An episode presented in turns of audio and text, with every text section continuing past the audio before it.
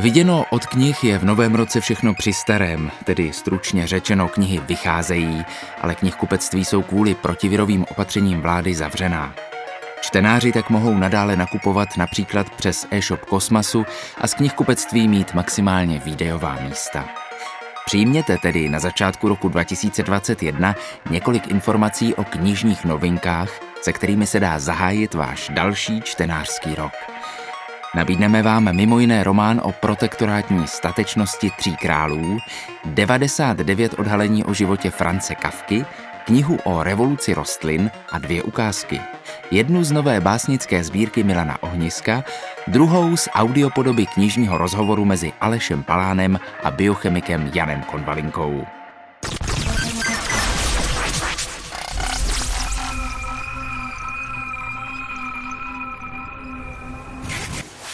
Posloucháte Megafon, podcast ze světa knih, tentokrát zaměřený na informace o vybraných knižních novinkách začátku roku 2021, který pro vás připravil knižní obchod Kosmas.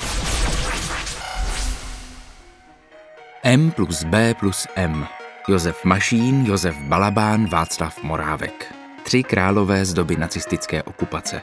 Nespochybnitelní hrdinové, kteří neváhali riskovat a položit životy za osvobození Československa. A přesto to byli i normální lidé, toužící po obyčejných věcech jako láska, rodina nebo klidný večer beze strachu, kdo zaklepe na dveře konspiračního bytu. Román Dalibora Váchy vypráví o odbojové činnosti těchto tří velikých postav československé historie od roku 1939 až do jejich úplného konce. Barvitě popisuje všechny jejich dobrodružné a nebezpečné eskapády i postupně narůstající únavu ze života po konspiračních bytech, každodenně na hraně života a smrti, kdy nepřítel může stát za každým rohem a zrádcem bývá i blízký přítel. Vše pak dokresluje ponurá, klaustrofobní atmosféra okupované Prahy, plná gestapáků a špiclů, vylidněné ulice a strach ležící na tomto krásném městě jako tlustá deka. Svět, kde jste nevěděli dne ani noci, kdy vás gestapo zatkne a postaví ke zdi. Nejtěžší pro mě bylo vypsat pocity, které ti tři mohli mít, když umírali. Přibližuje Vácha. Můj morávek umírá se smíchem, Traduje se, že spáchal sebevraždu. Zřejmě byl smrtelně zraněn a gestapo ho několika ranami dobilo, což je opředeno spoustou mýtů. Mašín s Balabánem před popravou ještě vykřiknou ať žije Československá republika. To je pro mě nepředstavitelná věc. Nechtěl jsem z těch dvou mužů vytvořit komiksové figurky a tvrdit, že necítili strach.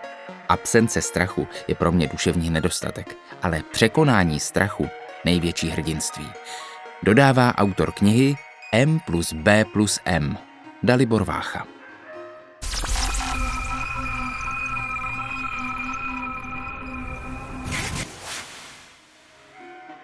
Při pátrání v knihovnách i archivech a během badatelských cest do Prahy či Izraele nalezal Kavkův životopisec Rainer Stach nečekané poklady – nesrovnalosti v rukopisech, dosud nezveřejněné fotografie a úryvky z dopisů i svědectví kavkových současníků.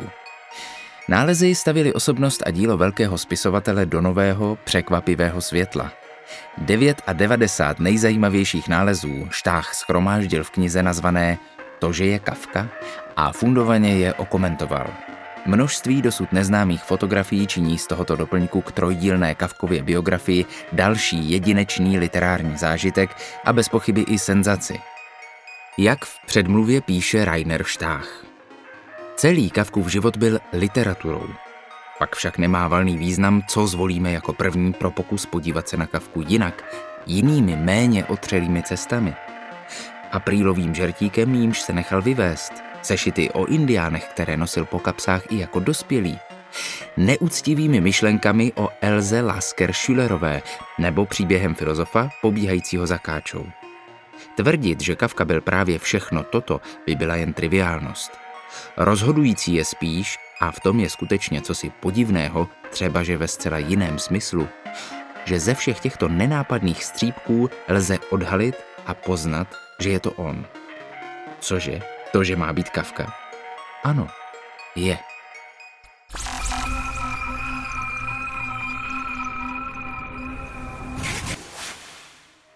In limbo v názvu další knihy znamená v naprosté nejistotě. Přináší zpovědi lidí, pro které je Brexit osobní katastrofou. Naléhavě osobní, skutečné a přitom absurdní příběhy nabourávají klamnou frázi, že Brexit je vítězstvím demokracie. Usvědčují britské politiky i média z pokrytectví, manipulací a lží. Ze selhání vedle něhož působí Chamberlainova slova z roku 1938, že z Mnichova přiváží mír, jako vyjádření sice upřímného, leč naivního poplety, který naletěl přeborníkovi v demagogii a zločinci. O 80 let později se nenašel žádný Churchill, který by měl odvahu a energii tak zjevnou chybu napravit. Pro Brexit v právně nezávazném referendu hlasovalo o málo víc než třetina oprávněných voličů a většinově jen v Anglii a ve Walesu. Skotsko a Severní Irsko hlasovali výrazně pro setrvání v EU. Uznání vítězství menšiny proměnilo téměř přes noc Británii ze vzoru vstřícnosti a uvážlivosti v zemi xenofobů a šovinistů, kterou zradili její vlastní politici. Příběhy Evropanů v Británii a Britů v Evropě zastupují v této dvojknize téměř 5 milionů lidí, přitom neměli možnost hlasovat. S Brexitem se i se svými rodinami ocitají mimo hřiště, v netušených existenčních potížích. Je to varování, které se týká i Česka? Na poslední chvíli sjednaná britsko-eurounijní dohoda je jenom razítkem pro snadnější pobrexitový biznis. Na lidi se ohlíží podobně jako na studentský program Erasmus. Pro ten se stala La Manche nepřekonatelným příkopem. Elena Remigi, Veronik Marten, In Limbo –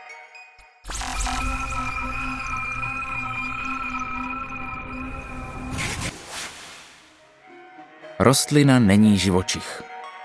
Za tímto zdánlivě banálním konstatováním se skrývá skutečnost, kterou jako bychom si ani neuvědomovali. A sice ta, že struktura rostlinného organismu se naprosto liší od naší. Tyto v pravém slova smyslu živoucí sítě, schopné přežít katastrofické události a zachovat si přitom veškerou funkčnost, jsou jako organismy mnohem odolnější a modernější než živočichové. Jako dokonalé spojení pevnosti a flexibility vykazují rostliny mimořádné schopnosti adaptace, které jim umožňují žít v extrémních podmínkách, když například dokážou čerpat vláhu ze vzdušné vlhkosti, používat mimikry jako obranu proti predátorům nebo se pohybovat bez vydávání energie. Jejich tělesná stavba složená z modulů je trvalým zdrojem inspirace v architektuře – Navíc produkují chemické molekuly, jejichž prostřednictvím dovedou manipulovat chování živočichů a jejich složitý kořenový systém se špičkami ohledávajícími okolní terén se dá převést do konkrétních aplikací v oblasti robotiky. Dnes už víme, že pěstovat rostliny v kosmu je nutným předpokladem, jak pokračovat při jeho dobývání nebo že umístit část našich výrobních kapacit do oceánů v podobě plovoucích skleníků může být řešením, jak uspokojit rostoucí spotřebu potravin. Stefano Mancuso, Revoluce rostlin.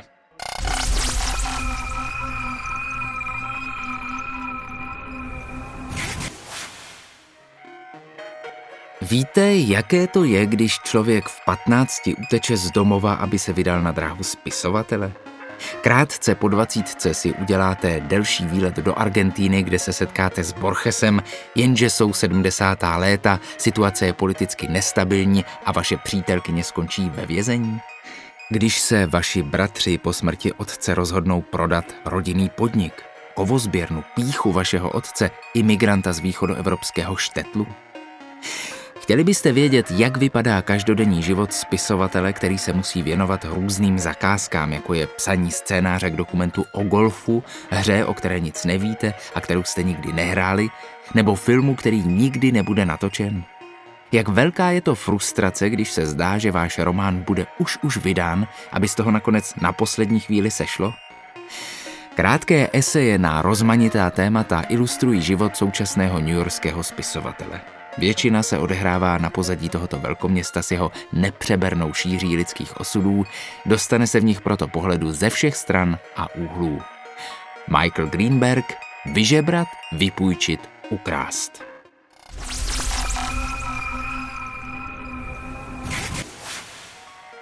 Rusky píšící Tatarku Guzel Jachinu fascinuje zejména sovětská historie 20. až 30. let. Je to zvláštní kombinace života a smrti, říká.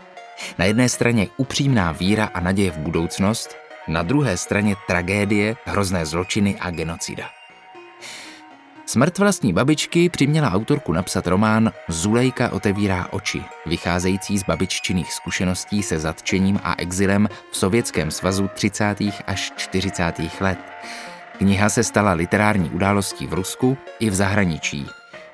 Následující a právě v češtině vycházející román Děti Volhy věnovala autorka svému dědečkovi, vesnickému učiteli Němčiny.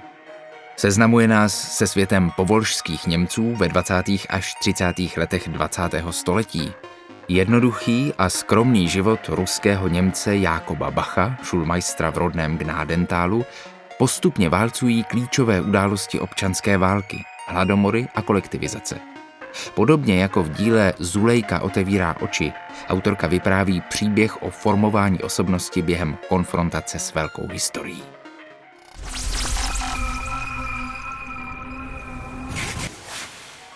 Básnická sbírka Milana Ohniska Starý pop svědčí o autorově brilantní práci s jazykem.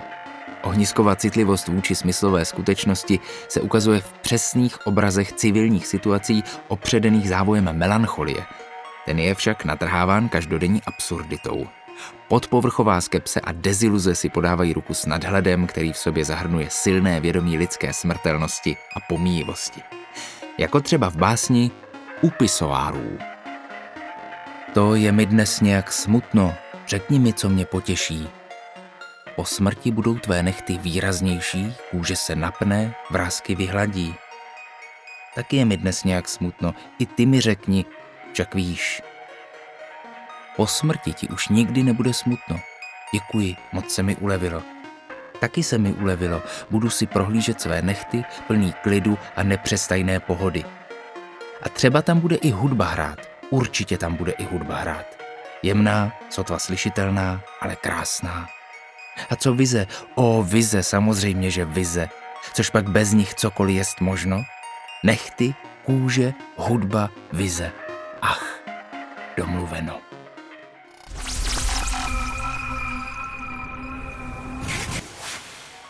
Na závěr dnešního novinkového výběru uslyšíte ukázku audiopodoby knižního rozhovoru s názvem Spánek rozumu plodí příšery, který s biochemikem Janem Konvalinkou připravil Aleš Palán. Může virus zemřít? A jak se z virů chcípáčků stávají světoví šampioni? Máme se obávat silného státu? A jaký smysl má mílit se? Pandemie nemoci COVID-19 přináší záplavu otázek, ale málo jasných odpovědí. Komu věřit, když je všude plno takzvaných odborníků? Sedíme ve studiu po vydání naší knihy a do Vánoc nám zbývá pár dnů. Pane Konvalinko, naježí vám Ježíšek pod stromeček na příští rok nějaký pěkný zahraniční zájezd? Zájezd nevím, ale rozhodně se chystám do ciziny a hrozně se na to těším. Já se neptám ani kvůli tomu, abych měl dohled eh, nad vašimi zahraničními cestami, ale abych měl přehled o míře vašeho optimismu. Já jsem sluníčkář, havloid a optimista, takže já jsem přesvědčen o tom, že příští rok, někdy v polovině, v létě, se nám začne situace lámat, covid bude definitivně poražen a že ho porazí vakcíny, testování a technologie a to, že konečně se naštveme a dáme mu na zadek. Na podzim 2020 u nás zemřelo mnohem víc lidí než ve srovnatelných obdobích eh, předchozích let. Asi to nebude tím, že lidi najednou hromadně začali padat z žebříků, že? Opravdu to vypadá dost děsivě. Ta čísla, která teď dneska kolem, kolem 15. prosince máme k dispozici, ukazují, že koncem října umíralo dvakrát tolik lidí každý den, než v běžném říjnu za posledních 20 let. Vypadá to na největší umírání v téhle zemi za posledních mnoho desetiletí, možná od druhé světové války. Čili ano, opravdu zdá se, že až to celé skončí, budeme mít nejméně 15 tisíc lidí, kteří zemřeli a přitom nemuseli a dá se to přečítat tomu covidu. A jak je to tedy s tím zemřel na covid a zemřel s covidem? Děkuji za tuhle otázku. Mě tato formulace hrozně štve. Mm-hmm. Ještě na jaře byla oprávněna. Ještě na jaře jsme nemohli vědět, jestli ti mrtví, kteří byli diagnostikováni, že mají covid, jestli opravdu eh, zemřeli v příčinné souvislosti s tím covidem, anebo jestli prostě náhodou měli covid a měli by i jiné věry, třeba kdyby se na ně někdo díval mm-hmm. a zemřel by stejně. Mnohokrát se vyprávěla taková historka, která je pravdivá mimochodem o paní, myslím, Steplic LDNky, kterou přivezli s těžkým průběhem nádorového onemocnění do pražské nemocnice. Paní bylo už přes 90, při příjmu ji úplně rutině vyšetřili na infekční choroby. Ona bohužel za dva dny zemřela na ten nádor, ale pak se ukázalo, že je pozitivní na covid a prohlásili ji tedy za oběť covidu. Mm-hmm. A mnoho lidí prochlašuje, podívejte se, tak to jsou ty vaše oběti covidu, to je ta vaše hysterie, ano, ano. ta paní nezemřela na covid, zemřela s covidem. Dneska už víme, a jsou to velmi pečlivé analýzy Ústavu zdravotnických informací, a statistiky, dneska už víme, že takový lidé opravdu existují, ale že jich bylo maximálně 9%. Mm-hmm. Že 91% lidí zemřelo v příčinné souvislosti s covidem. A hlavně tohle to bylo na jaře. Teď na podzim takových lidí umírá ještě víc. A je to ještě o něco horší. Ono jich umírá víc než těch, které diagnostikujeme. Když se díváte na ty statistiky, na konci října jsme měli nějakých 150 lidí eh, zemřelých s covidem, jak se tehdy říkalo, mm-hmm. každý den ale to, čemu se říká excess death rate, to znamená ta nadúmrtí, to je hrozně bošklivý slovo, těch počet lidí, kteří zemřou víc, než by normálně zemřeli, mm-hmm. nebylo 150, bylo jich 300. Jinými slovy, máme mnohem víc lidí umírajících, než by odpovídalo té diagnoze. Je to pravděpodobně tím, že umírají lidé, kteří mají covid a my to nestačíme zjistit. Nemůže to být eh, tenhle ten nárůst nad úmrtí důsledkem zanedbání lékařské péče? Lidi odkládají návštěvu ordinací. Další výborná otázka. Ano, někteří z nich pravděpodobně budou e, zemřelí z tohoto důvodu. Ale pozor, kdyby to tak bylo, tak by takových lidí muselo přibývat nepřetržitě stále víc, protože lidé odkládají ty operace už, už, už půl roku. Za druhé, kdyby to bylo takhle masivně, tak bychom to museli pozorovat i na jaře. Na jaře jsme to nepozorovali. A třetí argument je, kdyby to takhle bylo, tak v zemích, které ten tvrdý lockdown udělali dříve než my, jako třeba v Izraeli, mm-hmm. kde opravdu byly zákazy vycházení a ty lidé opravdu byli pevně zavření doma, tak by také museli pozorovat tu nadúmrtí. Oni to nepozorují. Jinými slovy, myslím, že se nedá popřít, že ty lidi nezabíjí nějaká opatření nebo takzvaný lockdown, zabíjí je ten virus.